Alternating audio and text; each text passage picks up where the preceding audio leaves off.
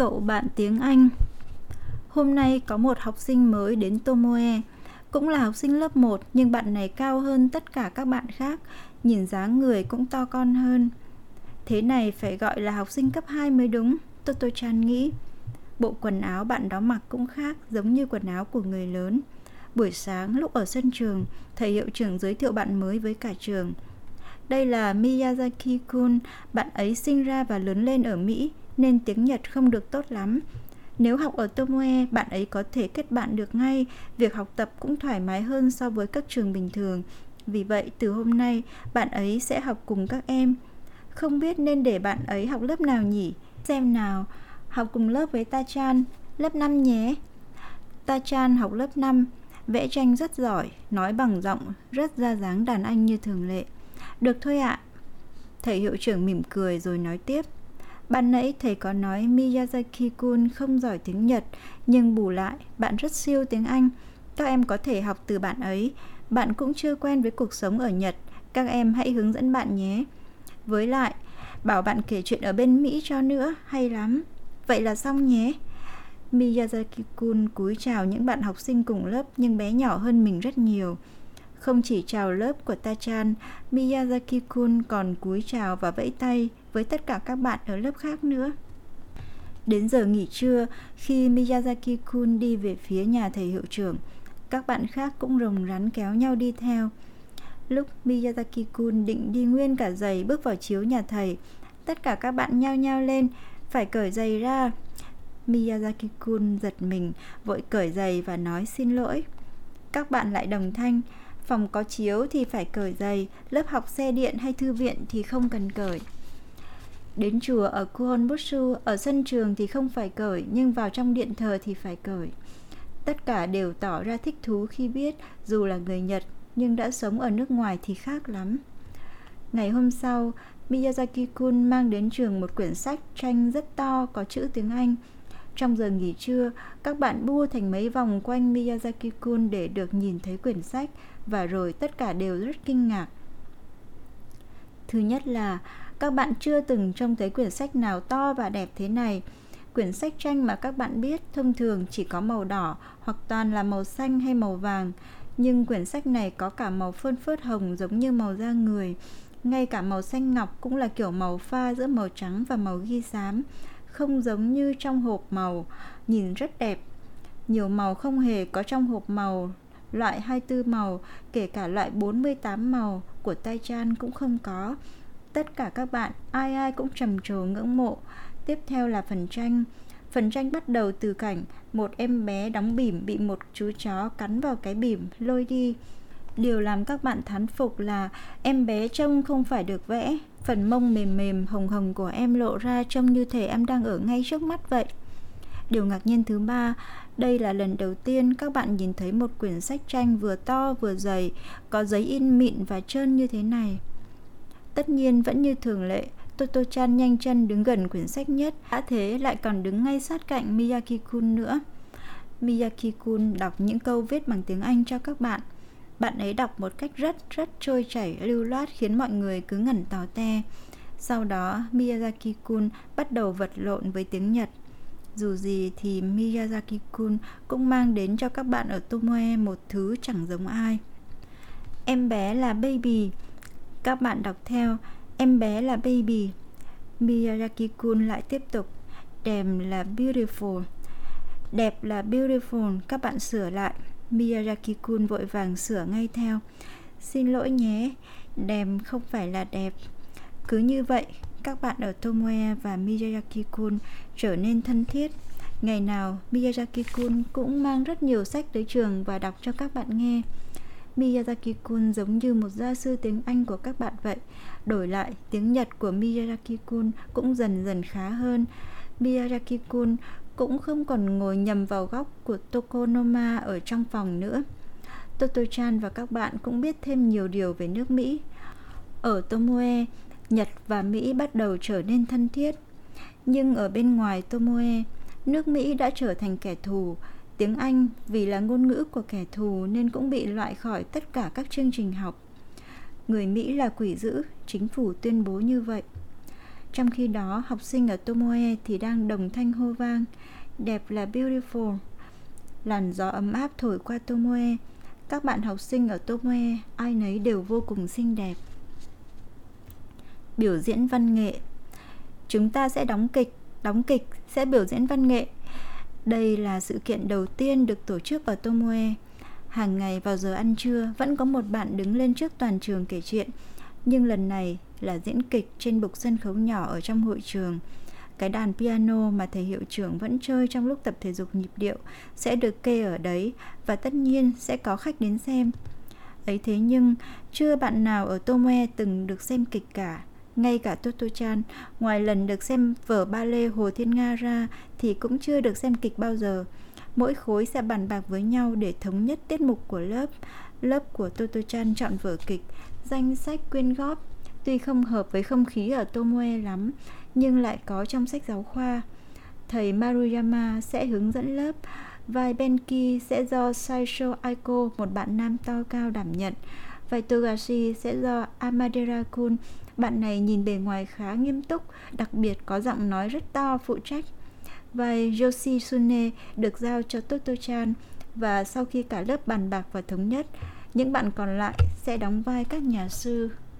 Trước hôm tổng duyệt, các bạn buộc phải học thuộc lời thoại. Rất may là vai của Toto-chan và vai nhà sư chẳng có lời thoại nào. Lý do là trong suốt vở kịch, các nhà sư chỉ việc đứng nguyên một chỗ, không phải nói năng gì, còn vai của Toto-chan để qua được chạm gác Akata Noseki mà Togashi đang canh gác, Benki sẽ phải đánh vào đầu của chủ nhân Yoshitsune và nói đây chỉ là nhà sư thôi. Yoshitsune do Toto-chan thủ vai, vì thế chỉ việc gật đầu là xong. Trong khi đó, vai Benki của Saisho lại thực sự vất vả. Ngoài các đoạn đối thoại với Togashi, Benki phải ứng khẩu ngay tại chỗ một bản danh sách không có thật, bắt đầu bằng câu trước hết là để xây chùa Todaiji nhằm thuyết phục Togashi. Thế nên ngày nào Saisho cũng phải luyện lời thoại, trước hết là để vai Togashi của Amadera Kun cũng rất vất vả vì có nhiều lợi thoại với nội dung lật tẩy việc làm của Benki. Cuối cùng thì buổi tổng duyệt cũng đến. Togashi và Benki đứng đối diện nhau, đằng sau Benki là các nhà sư đứng xếp hàng. Toto-chan đứng đầu hàng các nhà sư đó, nhưng Toto-chan chẳng thuộc kịch bản gì cả. Khi Benki đẩy Yoshitsune tức Toto-chan và dùng gậy quật Yoshitsune, Toto-chan đã chống trả quyết liệt. Toto-chan đá vào chân Saisho, thậm chí còn cào cả chân Saisho nữa. Thế là Saisho òa khóc nức nở, còn các nhà sư thì cười ầm ĩ. Lẽ ra, khi bị Benki đánh, Yoshitsune, tức Toto-chan thủ vai thì không được phản ứng gì.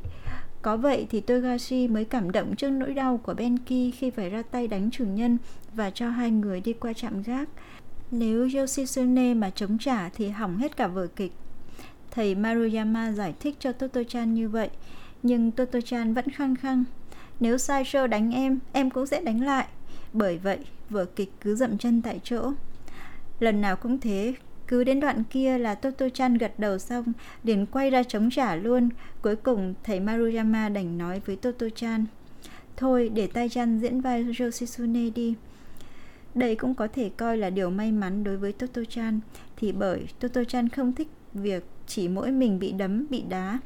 Đổi lại, Toto-chan sẽ đóng vai nhà sư, thầy Mayurama nói.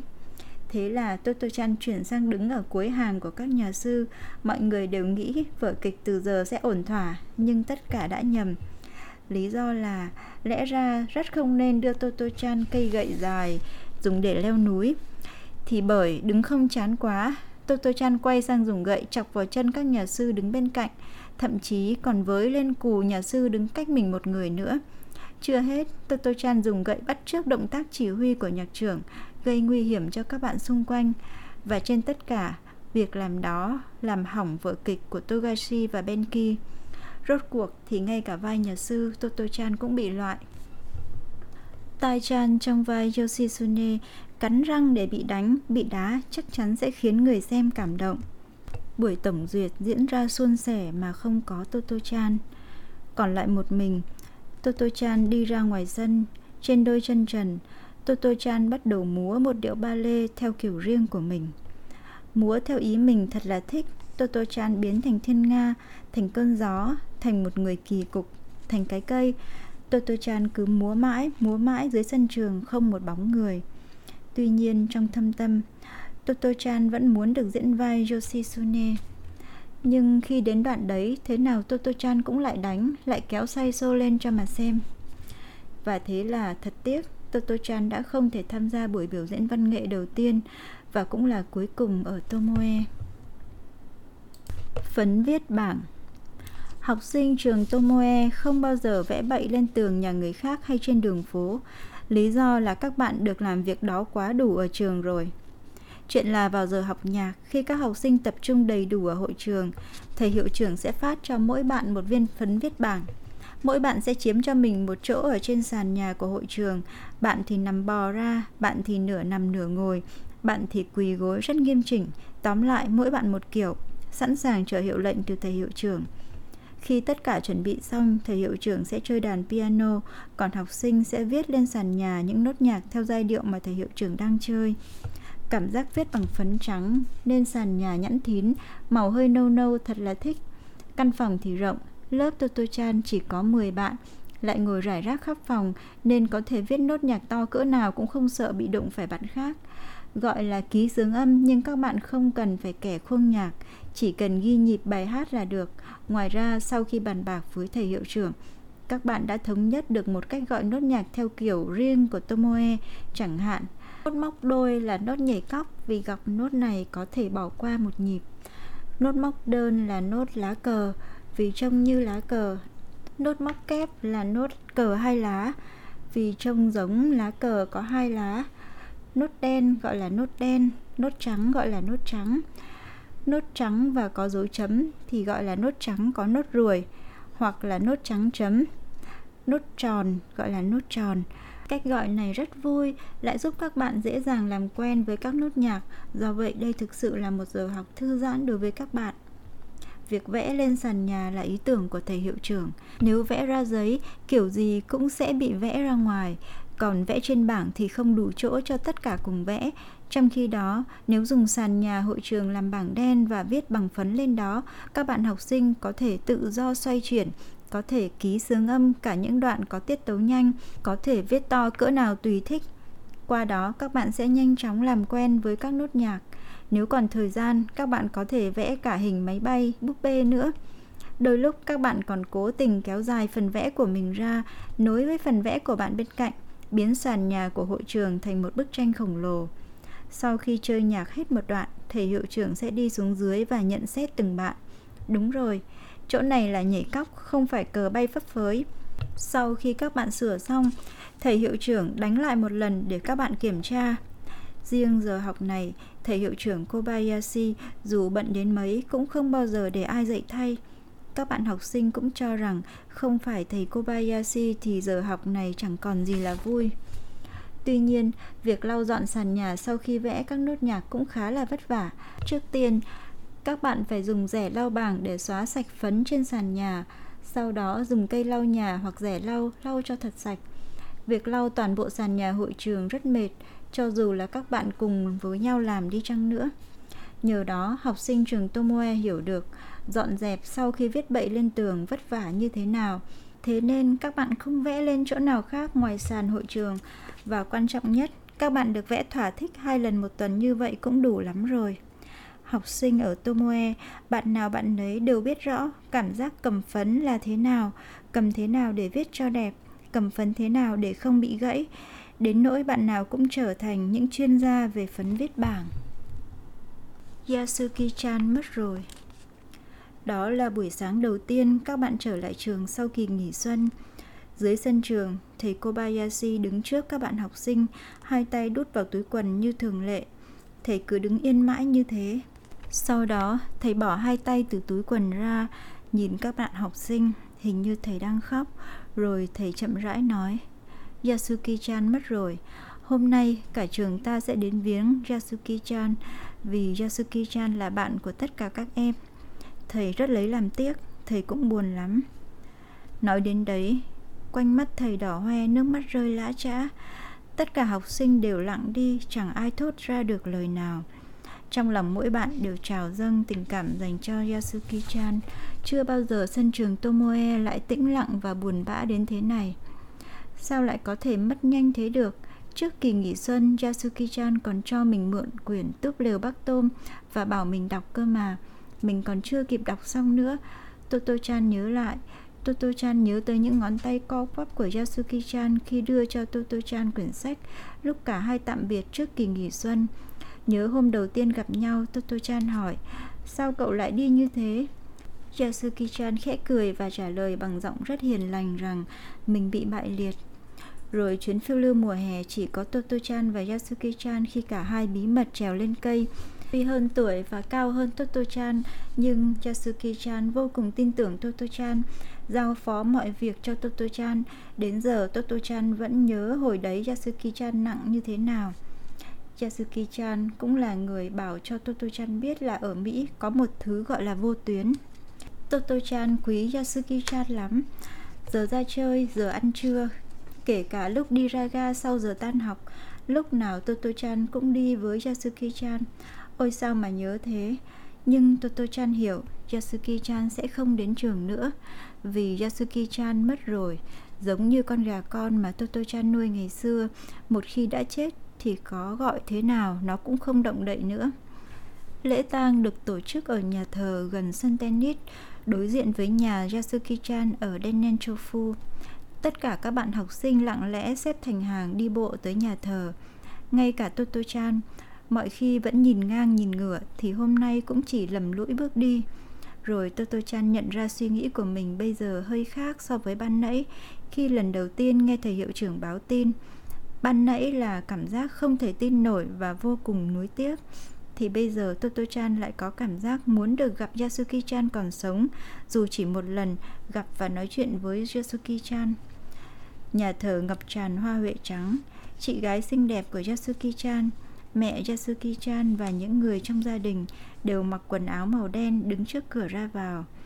Trông thấy Toto-chan và các bạn, mọi người càng khóc to hơn, ai cũng nắm chặt chiếc khăn mùi xoa trắng trong tay. Đây là lần đầu tiên Toto-chan đến dự một đám tang. Toto-chan nhận ra đám tang thật là buồn, chẳng có ai chuyện trò gì cả. Bài thánh ca chậm chậm phát ra từ chiếc đàn organ. Bên trong nhà thờ, ánh mặt trời chiếu sáng rực, nhưng chẳng tìm đâu được cảm giác vui vẻ. Một người đàn ông đeo giải băng đen đưa cho mỗi người ở Tomoe một bông hoa trắng, hướng dẫn mọi người xếp hàng đi vào nhà thờ và đặt bông hoa vào trong quan tài mà Yasuki-chan đang nằm. Yasuki-chan đang ở trong quan tài, người Yasuki-chan phủ đầy hoa, mắt nhắm nghiền. Mặc dù không còn sống nhưng trông Yasuki-chan vẫn hiền lành và thông minh như mọi khi. Toto-chan quỳ xuống, đặt bông hoa vào tay Yasuki-chan. Toto-chan khẽ chạm vào tay của Yasuki-chan, bàn tay mà Toto-chan đã cầm và kéo biết bao nhiêu lần ấy. So với bàn tay nhỏ bé lúc nào cũng vấy bẩn của Toto-chan, tay Yasuki-chan trắng muốt, ngón tay dài, nhìn rất người lớn. Tạm biệt nhé, Toto-chan thì thầm với Yasuki-chan. Sau này lớn lên, bọn mình sẽ gặp lại nhau mà. Hy vọng lúc ấy, bệnh bại liệt của cậu đã được chữa khỏi. Toto-chan đứng dậy, nhìn Yasuki-chan thêm lần nữa. Thôi chết, tớ quên mất một điều quan trọng. Tớ không trả được cậu quyển túp lều bác tôm rồi. Thôi để tớ giữ nhé, lần tới gặp nhau tớ sẽ trả. Rồi Toto-chan bước đi, lúc ấy Toto-chan có cảm giác như nghe thấy tiếng của Yasuki-chan đằng sau mình. Toto-chan, tớ với cậu có biết bao nhiêu là chuyện vui nhỉ? Tớ sẽ không quên cậu đâu. Phải rồi, vui lắm. Ra đến cửa nhà thờ, Toto-chan ngoảnh lại nói Tớ cũng không quên Yasuki-chan đâu Ánh mặt trời mùa xuân rực rỡ cũng giống như hôm đầu tiên Toto-chan gặp Yasuki-chan ở lớp học xe điện. Ánh nắng mùa xuân ấy đang ôm trọn lấy Toto-chan. Chỉ có những giọt nước mắt nó lăn dài trên má Toto-chan bây giờ là khác. Điệp viên Cả trường Tomoe cứ buồn mãi về chuyện của Yasuki-chan, nhất là lớp Toto-chan. Phải một thời gian sau các bạn mới quen được chuyện Yasuki-chan chưa đến lớp dù đã đến giờ học. Không phải vì Yasuki-chan đến muộn mà là Yasuki-chan không bao giờ đến lớp nữa. Lớp học chỉ có 10 người, bình thường thì không sao, nhưng vào lúc này tất cả đều nghĩ lớp ít người thật là bất tiện. Vì chỉ cần thoáng nhìn là nhận ra ngay không có Yasuki-chan. Tuy nhiên, ít nhất vẫn còn một điều an ủi các bạn là lớp học không có quy định chỗ ngồi. Nếu Yasuki-chan có chỗ ngồi riêng, thì chỗ ngồi ấy sẽ mãi mãi bị bỏ trống. Như thế thì sẽ buồn biết nhường nào. Nhưng thật may là ở Tomoe, các bạn có thể ngồi ở chỗ nào tùy thích. Hồi này, Toto-chan lớn hơn rồi, nên đã bắt đầu nghĩ tới việc sau này sẽ làm gì. Trước đây, Toto-chan muốn làm người hát rong hoặc nghệ sĩ múa ba lê. Hôm đầu tiên tới Tomoe, Toto-chan còn muốn làm người bán vé tàu ở nhà ga nữa. Nhưng bây giờ Toto-chan muốn làm việc gì đó lạ lạ một chút mà phải thật nữ tính vào. Hay làm y tá nhỉ? Một ý nghĩ đầu tiên nảy ra. Nhưng mà Toto-chan nhớ lại, hôm trước tới thăm các chú bộ đội ở bệnh viện, các cô y tá hình như phải tiêm cho các chú. Việc này có vẻ khó đây. Vậy làm gì bây giờ? Nói đến đó, Toto-chan đột nhiên vui hẳn lên. Hồi xưa mình quyết định rồi còn gì. Sau đó, Toto-chan đi đến bên cạnh Tai-chan. Lúc ấy, Tai-chan đang châm lửa vào cây đèn cồn. Toto-chan nói đầy vẻ tự hào. Tớ sẽ trở thành điệp viên. Tai-chan rời mắt khỏi cây đèn cồn, quay sang nhìn chằm chằm Toto-chan. Sau đó Tai-chan đưa mắt ra ngoài cửa sổ, ra chiều nghĩ ngợi mông lung lắm. Rồi lại quay sang nhìn Toto-chan và bằng một giọng nói có vẻ rất uyên bác. Tai-chan chậm rãi nói, cốt sao để Toto-chan dễ hiểu nhất. Muốn trở thành điệp viên thì phải thật thông minh. Ngoài ra còn phải biết nhiều ngoại ngữ nữa. Nói đến đó, tay chan khẽ thở dài. Sau đó, tay chan nhìn thẳng vào Toto Chan nói làm nữ điệp viên, trước hết phải xinh đẹp. Mắt Toto Chan dần chuyển xuống phía sàn nhà để tránh cái nhìn của tay chan. Mặt Toto Chan cũng hơi cúi xuống. Sau khi ngừng một lát, tay chan thôi không nhìn Toto Chan nữa. trầm ngâm nói Với lại, người nói nhiều thì không hợp làm điệp viên được đâu. Toto Chan sửng sốt lắm không phải vì bị Tai Chan phản đối chuyện Toto Chan trở thành điệp viên, mà là vì tất cả những điều Tai Chan nói đều chính xác. Tất cả những điều ấy đã thức tỉnh Toto Chan. Toto Chan cũng biết rõ là mình chẳng có chút tài năng nào để trở thành điệp viên. Đương nhiên, Tai Chan không có ý xấu khi nói thế. Toto Chan nên từ bỏ ý định đó thì hơn. Thật may là Toto Chan đã hỏi ý kiến Tai Chan. Dù sao thì Toto Chan nghĩ trong đầu, Tai Chan thật giỏi, Tai Chan bằng tuổi mình mà biết đủ mọi thứ. Giả sử Tai Chan mà nói với Toto Chan là mình muốn trở thành nhà vật lý thì không biết Toto Chan có thể nói gì với Tai Chan đây. Thế thì cậu phải biết châm lửa đèn cồn sao cho khéo, nhưng câu này có vẻ hơi trẻ con. Phải biết từ cáo trong tiếng Anh là fox, giày là shoes. Câu này có vẻ thì nghe cũng chưa được. Nhưng dù thế nào thì Tai Chan cũng hợp với việc của những người uyên bác, Toto Chan nghĩ Toto Chan im lặng nhìn đám bọt trong ống nghiệm Sau đó Toto Chan nhẹ nhàng nói với Tai Chan Cảm ơn cậu Tớ sẽ không làm điệp viên nữa, Nhưng tớ nghĩ kiểu gì Tai Chan cũng sẽ trở thành một người vĩ đại. Tai Chan đúng búng điều gì đó trong miệng, Đưa tay gãi đầu rồi vội vàng gục mặt vào quyển sách đang mở. Không làm điệp viên thì mình sẽ làm gì đây? Đứng cạnh Tai Chan Toto Chan vừa nghĩ, Vừa nhìn vào ngọn lửa trên đèn cồn. Cây đàn violon. Chẳng biết từ lúc nào, chiến tranh với hình hài đáng sợ của nó đã bắt đầu len lỏi vào cuộc sống của Toto-chan và mọi người. Hàng ngày, các anh, các chú hàng xóm được tiễn đưa trong tiếng hô muôn năm, muôn năm, cùng với những lá cờ mặt trời đỏ không bao giờ trở về nữa. Thực phẩm biến mất dần khỏi các cửa hàng, món của biển, món của núi trong phần cơm trưa ở Tomoe trở nên khó thực hiện hơn các mẹ cố gắng chọn rong biển và mơ muối, nhưng ngay cả những thứ đó cũng chẳng dễ dàng gì. Mọi thứ đều phải chờ phân phối, đến kẹo cũng chẳng tìm được ở đâu. Toto-chan biết ở dưới chân cầu thang ga Okayama, ngay trước ga nhà Toto-chan, có một cái máy chỉ cần nhét tiền vào là mua được kẹo caramel. Phía trên cái máy có dán ảnh kẹo caramel rất hấp dẫn. Hộp loại nhỏ có giá 5 xu, hộp loại dài là 10 xu. Nhưng từ rất lâu rồi, trong cái máy đó không còn kẹo caramel nữa. Có nhét tiền vào rồi, Đập bao lâu đi nữa Cũng chẳng có gì rơi ra hết. Nhưng Toto Chan là cô bé kiên trì hơn bất kỳ ai. Nhỡ đâu vẫn còn sót lại một hộp kẹo. Chẳng may hộp kẹo bị mắc vào đâu đó. Vì thế, ngày nào Toto Chan cũng cố tình xuống tàu ở giữa đường, Đến chỗ cái máy đó, Nhét 5 hoặc 10 xu vào để kiểm tra. Nhưng lần nào cũng chỉ có tiếng leng keng của đồng xu rơi ra trả lại. Đúng lúc ấy, có một người đề nghị với bố của Toto Chan. Người đó yêu cầu bố đến một chỗ gọi là nhà máy quân nhu, chuyên sản xuất vũ khí và các vật dụng khác sử dụng trong chiến tranh để chơi các bài hát quân đội. Khi về, bố sẽ nhận được đường, gạo hoặc là kẹo yokan. Bình thường thì đây là một tin đáng mừng. Người đó còn nói, nhất là hồi này do bố là một nghệ sĩ violon nổi tiếng, được tuyên dương là nhạc sĩ xuất sắc nên chắc chắn bố sẽ còn nhận được nhiều phần quà khác. Thế nào, anh có đi không? Mẹ hỏi bố. Quả thật, dạo này số buổi biểu diễn của bố đã giảm đi, lý do chủ yếu là ngày càng có nhiều người phải lên đường ra mặt trận, thành viên của dàn nhạc không thể tập hợp đầy đủ. Đài NHK cũng dành phần lớn thời gian để phát tin về chiến tranh, nên công việc của bố cũng ít đi. Chính vì thế, phải nói là rất may mắn khi bố có được công việc kia. Nhưng bố đã dành nhiều thời gian suy nghĩ trước khi trả lời câu hỏi của mẹ.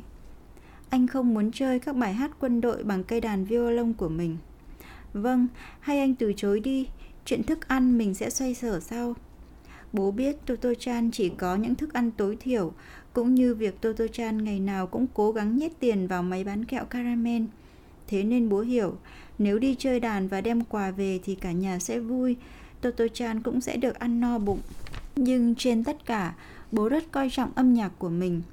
Mẹ cũng hiểu rõ điều này nên mẹ đã không nói với bố rằng cứ đến đó chơi nhạc một chút đi thì đã sao. Bố buồn bã nói với Toto Chan. Bố xin lỗi Totosuke nhé. Khi ấy, Toto Chan vẫn chưa hiểu lắm về nghệ thuật, lý tưởng cũng như chuyện công việc. Nhưng Toto Chan biết bố thực sự yêu quý cây đàn. Vì nó mà bố bị tước mất quyền thừa kế, bị gia đình và họ hàng từ bỏ, khiến bố phải rất vất vả. Tuy nhiên, bố vẫn quyết không từ bỏ cây đàn. Chính vì thế Toto Chan nghĩ nếu bố không thích thì bố không nên chơi. Toto Chan nhảy chân sáo quanh bố nói Không sao ạ, à, con cũng yêu cây đàn violon của bố. Ngày hôm sau, Toto Chan lại xuống ga Okayama và nhòm vào cái lỗ của máy bán kẹo caramel. Cái lỗ mà chắc chắn không bao giờ có thứ gì rơi ra từ đó cả. Lời hứa Ăn trưa xong, tất cả học sinh dọn dẹp lại chỗ bàn ghế được xếp thành vòng tròn ban nãy để hội trường được rộng hơn. Toto Chan quyết tâm, hôm nay mình sẽ trèo lên người thầy hiệu trưởng đầu tiên. Lúc nào Toto Chan cũng tự nhủ như thế, nhưng chỉ cần lơ đễnh một chút là có bạn xà vào lòng thầy hiệu trưởng trước khi thầy ngồi xếp chân ở giữa phòng trước, trong khi hai bạn khác trèo lên lưng thầy hò hét ầm ĩ. Thầy hiệu trưởng mặt đỏ bừng, vừa cười vừa bảo các bạn ngồi xuống, nhưng một khi đã chiếm giữ được người thầy hiệu trưởng rồi thì đừng hòng các bạn chịu buông ra. Thế nên chỉ cần chậm chân một chút thôi là quanh cơ thể nhỏ bé của thầy hiệu trưởng đã trở nên hỗn loạn vì cảnh trên lấn xô đẩy. Nhưng hôm nay, Toto Chan quyết tâm lắm. Ngay khi thầy hiệu trưởng còn chưa ra, Toto Chan đã đứng đó, ngay giữa hội trường. Khi thầy hiệu trưởng vừa bước tới, Toto Chan hét lên. Thầy ơi, em có chuyện muốn nói với thầy. Thầy hiệu trưởng ngồi xuống, chuẩn bị xếp chân vòng tròn, cười hỏi Toto Chan, chuyện gì cơ? Toto Chan dự định sẽ nói hết với thầy điều mà Toto Chan suy nghĩ từ mấy hôm trước. Khi thầy xếp chân vòng tròn xong, đột nhiên Toto Chan lại không muốn trèo lên người thầy nữa. Toto Chan nghĩ, chuyện này nên nói khi ngồi đối diện với thầy thì hơn. Toto Chan quỳ gối ngay ngắn trước mặt thầy. Toto Chan hơi nghiêng đầu, gương mặt làm ra vẻ mà từ nhỏ mẹ bảo đó là gương mặt dễ thương. Đó là kiểu mặt xinh nhất với điệu cười hơi nhe răng. Khi tự tin và bản thân thấy mình cũng ngoan, tự khắc cũng sẽ có gương mặt kiểu này. Thầy hiệu trưởng hơi rướn đầu gối lên hỏi, chuyện gì nào? Toto Chan nói một cách chậm rãi, dịu dàng, như thể là chị gái hay là mẹ của thầy hiệu trưởng vậy. Sau này lớn lên, nhất định em sẽ làm cô giáo ở trường mình. Cứ tưởng thầy hiệu trưởng sẽ cười, nhưng không, thầy rất nghiêm túc. Thầy hỏi Toto Chan, em hứa chứ? Có vẻ như thầy thực sự muốn Toto Chan trở thành cô giáo. Toto Chan gật đầu thật mạnh, em hứa. Vừa nói Toto Chan cũng tự nhủ rằng nhất định mình sẽ trở thành cô giáo. Đúng vào giây phút ấy, Toto Chan nhớ lại buổi sáng đầu tiên đến Tomoe, tưởng chừng như lâu lắm rồi. Cái hồi lớp 1 ấy, lần đầu tiên Toto Chan gặp thầy hiệu trưởng. Thầy hiệu trưởng ngồi nghe Toto Chan kể chuyện tận 4 tiếng đồng hồ. Trước đó và kể cả sau này nữa, chưa từng có người lớn nào nghe Toto Chan kể chuyện những 4 tiếng. Giọng nói ấm áp của thầy hiệu trưởng khi thầy bảo Từ hôm nay em sẽ là học sinh ở đây Toto-chan đã yêu thầy Kobayashi hơn nhiều so với hồi đấy Toto-chan quyết tâm sẽ làm bất cứ việc gì chỉ cần đó là vì thầy Kobayashi Nghe Toto-chan trình bày quyết tâm xong, nhưng mọi khi thầy Kobayashi lại mỉm cười, chẳng buồn bận tâm tới hàm răng móng mém. Toto-chan giơ ngón tay út ra trước mặt thầy, em hứa. Thầy cũng giơ ngón út ra, ngón út của thầy ngắn nhưng rất vững chãi, cảm giác hoàn toàn có thể tin cậy được. Hai thầy trò ngoắc tay giao hẹn, thầy hiệu trưởng cười, nhìn thấy thầy vui. Toto-chan cảm thấy yên tâm và cười theo. Trở thành cô giáo của Tomoe, thật tuyệt vời làm sao nếu mình trở thành cô giáo. Toto-chan tưởng tượng ra rất nhiều thứ, chẳng hạn như thế này. Học sinh sẽ không phải học quá nhiều, mình sẽ tổ chức thật nhiều đại hội thể thao, bếp dã chiến, đi ra ngoại và cả đi dạo nữa. Thầy Kobayashi vui lắm. Tuy hơi khó để tưởng tượng ra Toto-chan lúc lớn, nhưng thầy biết Toto-chan có thể trở thành cô giáo của Tomoe. Bất cứ bạn nào rời khỏi Tomoe sau này đều có thể trở thành cô giáo của Tomoe vì chắc chắn các bạn không bao giờ quên những tháng ngày tuổi thơ ở đây. Trong khi chuyện máy bay Mỹ sẽ xuất hiện và hoành hành trên bầu trời Nhật Bản chỉ còn là vấn đề thời gian, thì ở Tomoe, nơi những toa xe điện nối đuôi nhau trong sân trường, thầy hiệu trưởng và một học sinh lại đang hứa với nhau một điều phải hơn 10 năm nữa mới xảy ra. Con Rocky biến mất rất nhiều người lính đã ngã xuống, thực phẩm cạn kiệt dần. Mọi người đều sống trong tâm trạng sợ hãi, mặc dù vậy, mùa hè vẫn cứ đến như thường lệ, dù là ở nước thắng trận hay bại trận, ông mặt trời vẫn gửi đến trái đất cùng một thứ ánh sáng. Toto-chan vừa trở về nhà ở Tokyo sau kỳ nghỉ hè ở nhà bác ở Kamakura. Trường Tomoe giờ không còn những lần đi suối nước nóng tôi hay đi dã ngoại vui vẻ như trước, Kỳ nghỉ hè cùng với tất cả các bạn trong trường như hồi nào, khó mà có lần thứ hai. Đại gia đình ở Kamakura mà hàng năm Toto-chan vẫn về chơi với các anh chị em họ, năm nay cũng không còn như xưa nữa. Người anh lớn kể chuyện ma rất giỏi, năm nào cũng làm cho tất cả sợ phát khóc lên. Năm nay đã đi lính, thế là chẳng còn ai kể chuyện ma cho nữa. Có một bác hay kể chuyện bên Mỹ rất buồn cười, đến nỗi chẳng biết bác đang nói thật hay nói đùa giờ cũng ở ngoài mặt trận. Bác là một phóng viên nhiếp ảnh chuyên nghiệp, tên bác là Taguchi Suji. Sau khi trở thành giám đốc chi nhánh New York của hãng thông tấn tin tức Nhật Bản và làm đại diện khu vực Viễn Đông cho hãng tin Metro của Mỹ, bác nổi tiếng hơn với tên gọi Su Taguchi. Bác là anh trai liền ngay trên bố, mặc dù là anh em ruột, nhưng trong nhà chỉ có bố theo họ bà nội nên hai người mới khác họ nhau, chứ thật ra họ của bố cũng là Taiguchi. Những bức ảnh chụp về trận chiến Rabaul và rất nhiều các bộ phim thời sự khác của bác được chiếu ngoài rạp. Tuy nhiên từ chiến trường, bác chỉ gửi về nhà những cuộn phim nên bà và các anh chị họ rất lo lắng. Thì bởi phóng viên nhiếp ảnh phải chụp lúc mọi người đang ở tình thế nguy hiểm. Bác phải đi trước mọi người, sau đó mới quay lại đứng đợi để chụp. Nếu đi phía sau thì bác chỉ chụp được lưng của mọi người thôi. Chỗ nào không có đường đi, bác phải sung phong đi vào chỗ không có đường rồi đứng từ đằng trước hoặc từ sang bên để chụp. Những người họ hàng lớn tuổi nói chuyện với nhau rằng nếu mà đi sau thì không thể chụp được những bức ảnh chiến trường thế kia, bờ biển ở Kumakura hình như cũng buồn hơn. Trước tình hình như vậy, lại có một chuyện rất buồn cười về anh Yat Chan, con trai cả của bác. Chuyện là anh Yat Chan kém Toto Chan một tuổi, hôm nào trước khi đi ngủ cũng chui vào trong màn của Toto Chan và những đứa trẻ khác, làm đi làm lại không biết bao nhiêu lần cảnh một người lính miệng hô to thiên hoàng vạn tuế và ngã lăn đùng ra chết. Tối nào cũng làm y như thế và đến đêm anh lại ngủ mê và rơi xuống khỏi hiên khiến cả nhà náo loạn. Vì bố của Toto Chan còn có công việc nên mẹ Toto Chan phải ở lại Tokyo với bố. Hôm nay là ngày cuối cùng của kỳ nghỉ hè, vừa may chị họ của Toto Chan cũng lên Tokyo nên Toto Chan được dẫn chị về nhà. Như thường lệ, ngay khi về đến nhà, Toto Chan lập tức đi tìm con Rocky, nhưng chẳng thấy Rocky đâu. Trong nhà không, ngoài sân không, kể cả trong nhà kính trồng những cây lan yêu thích của bố cũng không. Toto Chan lo lắng, mọi khi chỉ cần Toto Chan về gần đến nhà là Rocky đã lao ra từ đâu đó rồi. Toto Chan ra khỏi nhà, chạy ra cả ngoài đường, luôn miệng gọi tên Rocky, nhưng chẳng còn thấy bóng dáng đôi mắt, đôi tai hay cái đuôi thân thương ấy đâu. Nghĩ trong lúc mình chạy ra ngoài thì Rocky về nên Toto-chan lại chạy bổ về nhà. Nhưng Rocky vẫn chưa về. Toto-chan hỏi mẹ, Rocky đâu hả mẹ? Mẹ biết Toto-chan đi tìm Rocky từ nãy nhưng mẹ không nói gì. Toto-chan kéo váy mẹ. Mẹ, Rocky đâu?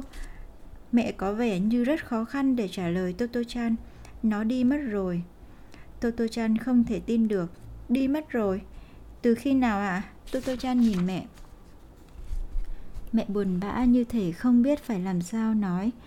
Ngay sau khi con đi Kamakura, rồi mẹ vội vàng nói thêm, mẹ đã đi tìm ở khắp nơi, đi ra tít đằng xa, hỏi cả mọi người nữa, nhưng không thấy nó đâu. Mẹ cũng đã suy nghĩ xem phải nói với con thế nào. Mẹ xin lỗi nhé. Lúc ấy, Toto-chan hiểu rõ một điều. Rocky không còn nữa. Mẹ nói vậy để mình không buồn thôi, chứ Rocky chết rồi. Toto-chan hiểu lắm chứ. Từ trước tới giờ, dù Toto-chan có đi đâu xa đến mấy thì Rocky cũng không bao giờ bỏ đi. Vì Rocky biết thế nào Toto-chan cũng quay về. Rocky không bao giờ bỏ đi mà không nói gì với mình. Toto-chan gần như tin chắc điều này. Toto-chan không hỏi mẹ thêm gì nữa. Toto-chan hiểu cảm giác của mẹ. Toto-chan cúi đầu lẩm bẩm, không biết là nó đi đâu đây. Nói xong, Toto-chan lao thẳng lên phòng mình ở trên tầng 2. Không có Rocky, Toto-chan cảm giác như đây là nhà của người khác. Bước vào phòng, Toto-chan cố gắng để không khóc, bình tĩnh suy xét lại một lần nữa. Toto-chan nhớ lại xem mình có trêu chọc gì Rocky hay làm điều gì khiến nó phải bỏ nhà đi không. Thầy Kobayashi luôn dặn các học sinh ở Tomoe thế này. Các em không được đánh lừa động vật, phản bội lại động vật khi chúng tin tưởng vào ta thì tội nghiệp cho chúng lắm. Các em không được bảo con chó là giơ tay lên rồi ta cho kẹo, xong lại không cho nó cái gì. Làm thế nó sẽ không tin các em và sẽ trở nên xấu tính hơn. Toto-chan luôn tuân thủ điều này và không bao giờ đánh lừa Rocky. Toto-chan cũng chẳng nghĩ ra được mình đã làm gì Rocky cả. Lúc ấy Toto-chan thấy có một vật gì dính dưới chân con gấu bông để dưới sàn. Toto-chan đã cố để không khóc, nhưng ngay khi thấy vật đó, Toto-chan òa lên khóc nức nở. Đó là nhúm lông màu nâu nhạt của Rocky. Nhúm lông bị rụng khi Rocky và Toto-chan vật nhau vào buổi sáng hôm Toto-chan đi Kamakura. Nắm chặt nhúm lông chỉ có vài sợi của con chó giống béc dê. Toto-chan cứ khóc mãi, khóc mãi, không làm sao kìm nổi tiếng khóc. Sau Yasuki-chan, Toto-chan lại mất thêm một người bạn nữa.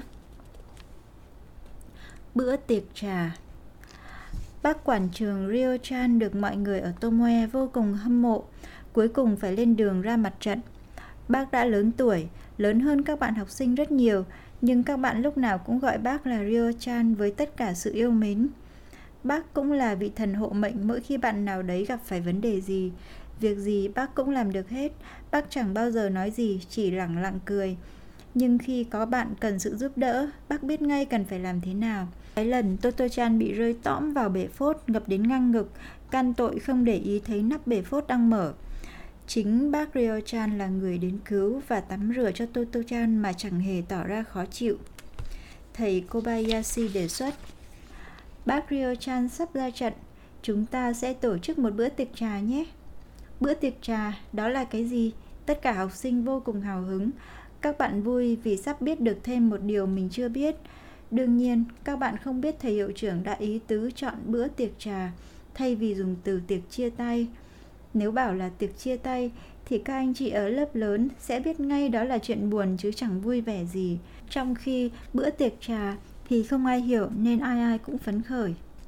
Sau giờ tan học, thầy Kobayashi bảo các bạn xếp bàn trong hội trường thành hình tròn giống như giờ cơm trưa. Khi các bạn đã ngồi vào chỗ, thầy hiệu trưởng phát cho mỗi bạn một miếng mực khô. Vào thời điểm ấy, như vậy là xa xỉ lắm rồi. Sau đó, thầy ngồi cạnh bác Rio Chan, đặt trước mặt bác một cái chén, trong đó có ít rượu. Rượu chỉ được phân phát cho người sắp ra trận, thầy hiệu trưởng nói. Đây là bữa tiệc trà đầu tiên ở Tomoe. Chúng ta phải thật vui nhé. Các em có điều gì muốn nói với bác Rio Chan thì cứ nói. Không riêng gì với bác Rio Chan, với các bạn khác cũng được. Từng bạn một sẽ đứng ra đây. Nào, bắt đầu. Nếu như đây là lần đầu tiên các bạn được ăn mực khô ở trường, thì đây cũng là lần đầu tiên bác Rio Chan được ngồi với các bạn. Lần đầu tiên các bạn nhìn thấy bác Rio Chan nhâm nhi chén rượu. Lần lượt lần lượt từng bạn ra đứng trước bác Rio Chan và nói lên những suy nghĩ của mình. Ban đầu, các bạn còn nói những câu như Bác đi mạnh khỏe nhé, bác đừng để bị ốm nhé. Nhưng từ lúc Ishida-kun, bạn cùng lớp với Toto-chan nói Lần tới, tớ sẽ mang bánh nhân đậu đỏ từ đám ma ở quê lên mời tất cả mọi người. Thì ai cũng phá lên cười. Chả là cách đây một năm, Ishida-kun được ăn bánh nhân đậu đỏ trong đám ma ở dưới quê. Từ đó đến nay Ishida-kun không quên được mùi vị của món bánh đó. Cứ hễ có dịp, Ishida-kun lại bảo các bạn sẽ mang lên cho, tuy nhiên vẫn chưa mang được lần nào. Thầy hiệu trưởng lúc đầu nghe thấy từ bánh nhân đậu đỏ đám ma thì giật bắn cả mình, vì bình thường đó là một từ xui xẻo. Nhưng Ishida Kun rất hồn nhiên nói rằng muốn cho các bạn ăn một thứ ngon, nên thầy cũng cười theo. Bác Ryo-chan cũng cười như nắc nẻ, vì từ lâu rồi Ishida Kun cũng nói với bác là sẽ mang tới cho bác. Oe-kun thì hứa, cháu sẽ trở thành người thợ làm vườn giỏi nhất Nhật Bản. Oe-kun là con một gia đình có vườn cây cực kỳ lớn ở Todoroki. Aoki Keiko-chan giống như mọi khi, ngượng nghịu chẳng nói được gì, chỉ đứng cười, cúi chào mọi người rồi về chỗ. Toto-chan nhanh nhảu chạy ra giữa phòng, đợi Keiko-chan chào xong liền bổ sung thêm. Con gà nhà Keiko-chan bay được lên trời đấy, hôm nọ em vừa trông thấy. Còn Amadera-kun thì nói, ai có chó mèo bị thương gì thì mang đến cho mình nhé, mình sẽ chữa cho. Takahashi-kun thân thoát chui qua gầm bàn, đứng ra giữa phòng dõng dạc nói, Bác Ryo-chan, cảm ơn bác, cảm ơn bác vì rất nhiều thứ, vì tất cả. Saiso Aiko-san nói, Bác Ryo-chan, cảm ơn bác vì lần cháu bị ngã, bác đã băng bó cho cháu, cháu sẽ không bao giờ quên. Saiso-san có một người bác tên là Togo, một đô đốc hải quân nổi tiếng trong chiến tranh Nga-Nhật. Ngoài ra, Saiso-san cũng có một người họ hàng tên là Saiso Atsuku, một nữ thi sĩ trong hội thơ hoàng gia thời Minh Trị, nhưng chưa bao giờ Saiso-san tự mình nói ra những điều này. Mio-chan là con gái của thầy hiệu trưởng nên gần gũi với bác Rio-chan nhất, có lẽ vì thế mà mắt Mio-chan đầy nước. Bác đi cẩn thận nhé, cháu sẽ viết thư cho bác. Toto-chan có quá nhiều điều muốn nói đâm ra lại chẳng biết nói gì, nhưng Toto-chan quyết định thế này. Kể cả khi bác Rio-chan đi rồi, bọn cháu vẫn sẽ tổ chức tiệc trà hàng ngày. Thầy hiệu trưởng và bác Rio-chan cùng cười. Tất cả các bạn và cả Toto-chan nữa cũng cười theo. Nhưng điều Toto-chan nói đã trở thành hiện thực. Ngay ngày hôm sau, hễ lúc nào rảnh rỗi là các bạn lại tụ tập thành nhóm và chơi trò bữa tiệc trà. Các bạn mút mút vỏ cây thay cho mực khô, nhâm nhi cốc nước lọc giả vờ làm rượu và thể hiện tình cảm của mình. Chẳng hạn, mình sẽ mang bánh nhân đậu đỏ đám ma đến cho, rồi cùng nhau phá lên cười sảng khoái. Kể cả không có cái gì để ăn thì bữa tiệc trà vẫn cứ diễn ra vui vẻ. Bữa tiệc trà này là món quà tuyệt vời mà bác Rio Chan gửi lại cho Tomoe. Khi ấy các bạn không ai nghĩ tới điều này, nhưng thực sự đây là trò chơi vui vẻ cuối cùng mà các bạn có thể chia sẻ với nhau tại Tomoe trước khi phải chia tay nhau mãi mãi. Bác Rio Chan lên đường trên chuyến tàu Tokyo. Ngay khi bác Rio Chan rời đi, thì máy bay Mỹ kéo đến và bắt đầu oanh tạc trên bầu trời của Tokyo. Tạm biệt, tạm biệt. Trường Tomoe bị cháy. Vụ việc xảy ra vào cái đêm Mio-chan Chị gái Misa-chan và mẹ của Mio-chan lúc đó đang ở trong ngôi nhà liền sát trường. May mắn chạy kịp ra nông trang của Tomoe cạnh hồ Kuhonbutsu nên không hề hấn gì. Từ những chiếc máy bay B-29, hàng hà xa số những quả bom lửa rội xuống những toa xe của Tomoe. Ngôi trường từng là mơ ước của thầy hiệu trưởng, chìm trong biển lửa. Thay vì những tiếng cười, tiếng hát của các em học sinh mà thầy yêu quý hơn hết thảy Giờ đây ngôi trường đang sụp đổ cùng với những âm thanh đáng sợ. Ngọn lửa tưởng chừng không thứ gì dập tắt nổi đang thiêu rụi cả trường học. Ngọn lửa lan ra cả những nơi khác ở Ryuoka. Trước cảnh tượng ấy, thầy hiệu trưởng đứng ngoài đường, mắt nhìn chân chối vào trường đang bị ngọn lửa thiêu rụi. Thầy vẫn mặc bộ com lê màu đen đã sờn vải với đầy đủ cả áo lê bên trong. Hai tay thầy vẫn đút vào túi áo khoác như thường lệ, mắt nhìn ngọn lửa. Thầy nói với cậu con trai tên Tome hiện đang là sinh viên đứng bên cạnh. Này, thế lần tới ta sẽ xây một trường như thế nào? Anh Tomoe giật mình trước câu nói của cha. Tình yêu của thầy Kobayashi dành cho trẻ em, lòng nhiệt huyết với sự nghiệp giáo dục còn lớn hơn ngọn lửa đang bao trùm ngôi trường kia nhiều. Thầy mạnh mẽ lắm. Khi ấy, Toto-chan đang nằm ngủ giữa những dòng người chen lấn xô đẩy trên chuyến tàu chạy đi sơ tán. Con tàu đi về hướng đông bắc. Nằm nhìn ra cửa sổ đen kịt, Toto-chan nghĩ về câu thầy hiệu trưởng nói lúc chia tay. Hẹn gặp lại nhé. Về câu nói mà thầy hiệu trưởng luôn nói với Toto-chan, em thật là một cô bé ngoan. Toto-chan tự nhủ, mình sẽ không bao giờ quên những điều này và thiếp đi trong lòng yên chí rằng mình sẽ sớm gặp lại thầy Kobayashi. Con tàu chở những con người mang tâm trạng bất an xình xịch lao đi trong bóng tối. Lời kết Một vài chia sẻ của tác giả Kuroyanagi Tetsuko Viết về Tomoe là một trong những điều tôi muốn làm nhất trong suốt một thời gian dài. Cảm ơn các bạn đã đọc những gì tôi viết. Tất cả những gì được viết trong cuốn sách này đều là những sự việc có thật, không phải do tôi tự nghĩ ra. May mắn là tôi còn nhớ được nhiều chuyện. Ngoài lý do muốn viết về Tomoe, còn có một lý do khác khiến tôi bắt tay vào viết cuốn sách này là như tôi đã viết ở chương lời hứa. Tôi có một lời hứa với thầy Kobayashi rằng khi nào lớn tôi sẽ trở thành cô giáo ở Tomoe. Tôi đã không thực hiện được lời hứa này. Chính vì thế, tôi thấy mình cần phải kể lại một cách tỉ mỉ rằng từng có một người tên là Kobayashi thầy đã dành cho các em nhỏ một tình yêu sâu đậm thế nào, đã dạy dỗ các em nhỏ ra sao. Nhưng buồn thay, vào năm chiêu hòa thứ 38 tức là năm 1963, thầy Kobayashi đã ra đi mãi mãi. Nếu còn sống, chắc chắn thầy còn chỉ bảo cho tôi nhiều nữa. Khi bắt tay vào viết cuốn sách, tôi vô cùng ngạc nhiên, cảm động cũng như biết ơn thầy Kobayashi khi hiểu ra một điều. Những chuyện hồi nhỏ tôi chỉ coi là kỷ niệm vui về Tomoe thì trên thực tế lại là chủ ý của thầy hiệu trưởng.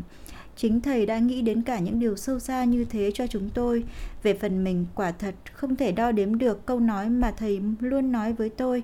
Em thật là một cô bé ngoan, đã nâng đỡ tôi thế nào để tôi có được ngày hôm nay. Nếu không học ở Tomoe, không gặp thầy Kobayashi, có lẽ tôi đã là một người mang đầy mặc cảm tự ti với cái mác đứa bé hư mà mọi người gắn cho. Trường Tomoe bị thiêu rụi trong đợt Mỹ không kích Tokyo vào năm 1944. Đây là ngôi trường do thầy Kobayashi xây dựng bằng chính tiền của mình. Do vậy, để khôi phục lại ngôi trường đổ nát phải mất rất nhiều thời gian. Sau khi chiến tranh kết thúc, từ đống cho tàn của ngôi trường cũ song song với việc bắt tay vào xây dựng một trường mẫu giáo mới, thầy Kobayashi còn tham gia vào việc hỗ trợ thành lập khoa mầm non của trường đại học âm nhạc Kunitachi giảng dạy bộ môn thể dục nhịp điệu tại trường này và hỗ trợ trường này mở trường tiểu học. Nhưng trước khi xây dựng lại trường tiểu học lý tưởng mà mình mơ ước, thầy đã qua đời ở tuổi 69. Trường Tome khi xưa cách ga Ryuoka, tuyến Tokyo chừng 3 phút đi bộ. Ngày nay chỗ đó đã trở thành siêu thị Peacock và bãi đỗ xe của siêu thị. Mới đây mặc dù biết là chẳng tìm thấy đâu những hình bóng xưa cũ, nhưng vì quá nhớ trường, tôi đã lái xe ô tô đến đi thật chậm qua nơi bãi đỗ xe bây giờ. Nhưng mong nhìn lại những lớp học toa xe, sân vận động ngày nào. Thấy thế một bác ở bãi đỗ xe bỗng hét lên, hết chỗ rồi, hết chỗ rồi, không vào được. Tôi muốn nói với bác, không, tôi chỉ là đang nhớ trường tiểu học cũ của tôi thôi. Nhưng làm gì có ai hiểu được điều này nên tôi đành phải vội vàng rời khỏi chỗ ấy. Lúc lái xe đi, tôi bỗng thấy buồn vô hạn, nước mắt cứ rơi lã chã. Tôi nghĩ Nhật Bản cũng có rất nhiều nhà giáo dục tài ba. Tất cả những người đó đều có lý tưởng, có tình yêu, có hoài bão. Nhưng tôi cũng hiểu, để biến những điều đó thành hiện thực thì khó khăn đến nhường nào. Ngay cả thầy Kobayashi, trước khi mở trường Tomoe, thầy cũng phải nghiên cứu trong suốt bao nhiêu năm trời. Mãi tới năm chiêu hòa thứ 12, tức là năm 1937, thầy mới mở được một ngôi trường hoàn thiện nhưng đến năm chiêu hòa thứ 19 tức là năm 1944, trường lại bị thiêu rụi nên thời gian tồn tại của trường thực sự vô cùng ngắn ngủi. Nhưng tôi trộm nghĩ, có lẽ thời gian tôi học ở đó là quãng thời gian lòng nhiệt tình của thầy sôi sục nhất. Những điều thầy muốn làm đã mang lại kết quả và tôi lấy làm hạnh phúc vì điều đó. Giá như không có chiến tranh thì có lẽ đã có rất nhiều thế hệ học trò được dạy dỗ dưới bàn tay của thầy Kobayashi. Nghĩ tới điều này, tôi lại thấy đau buồn và nuối tiếc. Tôi có viết về phương châm giáo dục của thầy Kobayashi trong cuốn sách này, tự chung lại là đứa trẻ nào cũng sinh ra có những phẩm chất tốt cùng với sự trưởng thành. Những phẩm chất đó bị phá hỏng bởi môi trường xung quanh và ảnh hưởng của người lớn. Vì vậy, phải sớm tìm ra phẩm chất tốt ở đứa trẻ, phát triển những phẩm chất đó, giúp đứa trẻ trở thành một người có cá tính. Thầy hiệu trưởng cũng rất yêu thiên nhiên. Thầy mong muốn tính cách của trẻ phải được phát triển một cách tự nhiên nhất có thể theo lời kể của cô gái út Mio Chan, người cũng rất yêu thiên nhiên, thì hồi nhỏ Mio Chan thường xuyên được bố cho đi dạo để bố con mình cùng tìm giai điệu của thiên nhiên. Hai bố con sẽ đến một cây to, đứng quan sát những chiếc lá cây bị gió thổi, hoặc xem cành cây rung rinh thế nào, nhìn cành cây trước, tiếp theo sẽ nhìn cành khác, bên trên đó, rồi nhìn đến lá, rồi quan sát mối quan hệ giữa cành cây và thân cây, lá cây rung rinh thế nào mỗi khi gió thổi mạnh hay yếu. Nếu hôm đó trời không có gió, hai bố con sẽ đứng mãi ở dưới ngửa mặt lên trời và quan sát. Không chỉ có cây, và ngay cả với dòng sông cũng vậy, hai bố con vẫn thường ra con sông Tagakawa gần nhà và nhìn sông chảy không biết chán. Hẳn có nhiều bạn đọc đang thắc mắc tại sao thời chiến tranh, chính phủ cũng như Bộ Giáo dục lại cho phép có một trường tự do như vậy tồn tại. Thú thật là đến giờ tôi vẫn không rõ thực hư thế nào, nhưng có một điều tôi chắc chắn, thầy Kobayashi rất ghét sự tuyên truyền, thứ mà bây giờ người ta gọi là phương tiện thông tin đại chúng. Vì vậy, ngay từ trước chiến tranh, thầy chưa một lần cho phép người ngoài đến chụp ảnh hay tuyên truyền rằng đây là một trường đặc biệt. Có lẽ nhờ vậy mà ngôi trường chỉ vẻn vẹn chưa đầy 50 học sinh ấy đã tồn tại mà không bị ai nhòm ngó. Hàng năm, cứ đến ngày mùng 3 tháng 11, ngày diễn ra đại hội thể thao tuyệt vời khi xưa, tất cả các học sinh Tomoe chúng tôi không phân biệt khóa nào với khóa nào lại mượn căn phòng trong ngôi chùa ở khu Honbutsu để họp mặt và vui chơi suốt một ngày. Tất cả đều đã qua tuổi 40, sắp sửa bước sang 50, con cái đều về cả rồi, ấy thế mà vẫn gọi nhau thân thiết như ngày xưa, Sako-chan ơi, Oyaku ơi. Đây cũng là món quà tuyệt vời mà thầy Kobayashi đã để lại cho chúng tôi. Thật sự là tôi chẳng còn nhớ gì mấy về ngôi trường mà trước đây mình từng bị đuổi học. Chuyện về gánh hát rong hay nắp bàn học đều là do mẹ tôi sau này kể lại. Trong thâm tâm tôi, tôi lại vẫn không tin chuyện đó là thật ư, mình mà lại kinh khủng như thế à. Nhưng cách đây khoảng 5 năm trong chương trình chào buổi sáng với Narakazu của đài truyền hình Asahi, tôi được thông báo là sẽ gặp một vị khách mời. Đang băn khoăn chưa biết vị khách mời đó là ai thì hóa ra đó là cô giáo chủ nhiệm lớp bên cạnh lớp tôi ở trường cũ. Nghe cô giáo kể chuyện ngày xưa, tôi vô cùng ngạc nhiên. Cô đã kể thế này. Tetsuko là học sinh của lớp bên cạnh. Khi có việc cần lên phòng giáo viên, tôi thường để cho học sinh tự học trong lớp rồi đi. Nhưng ra đến hành lang, hầu như lần nào tôi cũng thấy Tetsuko bị đứng phạt ở đó. Lúc tôi đi qua, Tetsuko gọi tôi lại và hỏi Cô ơi, em bị bắt đứng ở đây, tại sao thế ạ? Em làm điều gì xấu ạ? Cô ghét những người hát rong hả cô? Tôi thực sự rất khó xử. Từ đó trở đi, kể cả lúc cần lên phòng giáo viên, bao giờ tôi cũng phải mở cửa ra xem trước. Nếu thấy Tetsuko đứng đó, tôi sẽ không đi nữa. Cô giáo chủ nhiệm của em cũng thường xuyên trao đổi với tôi về việc phải làm thế nào với em. Chính vì thế mà sau này khi thấy em xuất hiện trên TV, nghe tên em là tôi đã nhận ra ngay. Chuyện đã lâu lắm rồi nhưng tôi vẫn nhớ như in hồi em học lớp 1. Tôi ngạc nhiên lắm vì tôi chẳng nhớ gì về việc mình phải đứng phạt, nhưng khi thấy cô giáo hiền hậu với mái đầu bạc trắng đến tận trường quay từ sáng sớm vì tôi, mặc dù không nén nổi buồn cười nhưng khi tưởng tượng ra hình ảnh của bản thân cố thể hiện là một Tetsuko ham hiểu biết, kể cả là đang bị trừng phạt ở hành lang, tôi cũng phải thừa nhận việc đuổi học là có thật. Đến đây từ tận đáy lòng tôi muốn cảm ơn tới người mẹ của mình Lý do là mẹ đã không nói cho tôi sự thật về việc tôi bị đuổi học cho tới khi tôi 12 tuổi. Một hôm khi tôi đã bước qua tuổi 12, mẹ hỏi tôi, con có biết tại sao hồi đấy con chuyển trường không? khi tôi trả lời là không, mẹ nhẹ nhàng bảo, thật ra là con bị đuổi học đấy.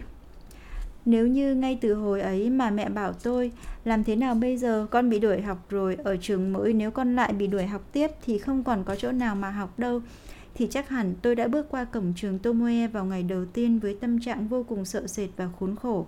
Tôi không thể vui sướng đến thế khi trông thấy cổng trường có cả rễ cây và những lớp học xe điện.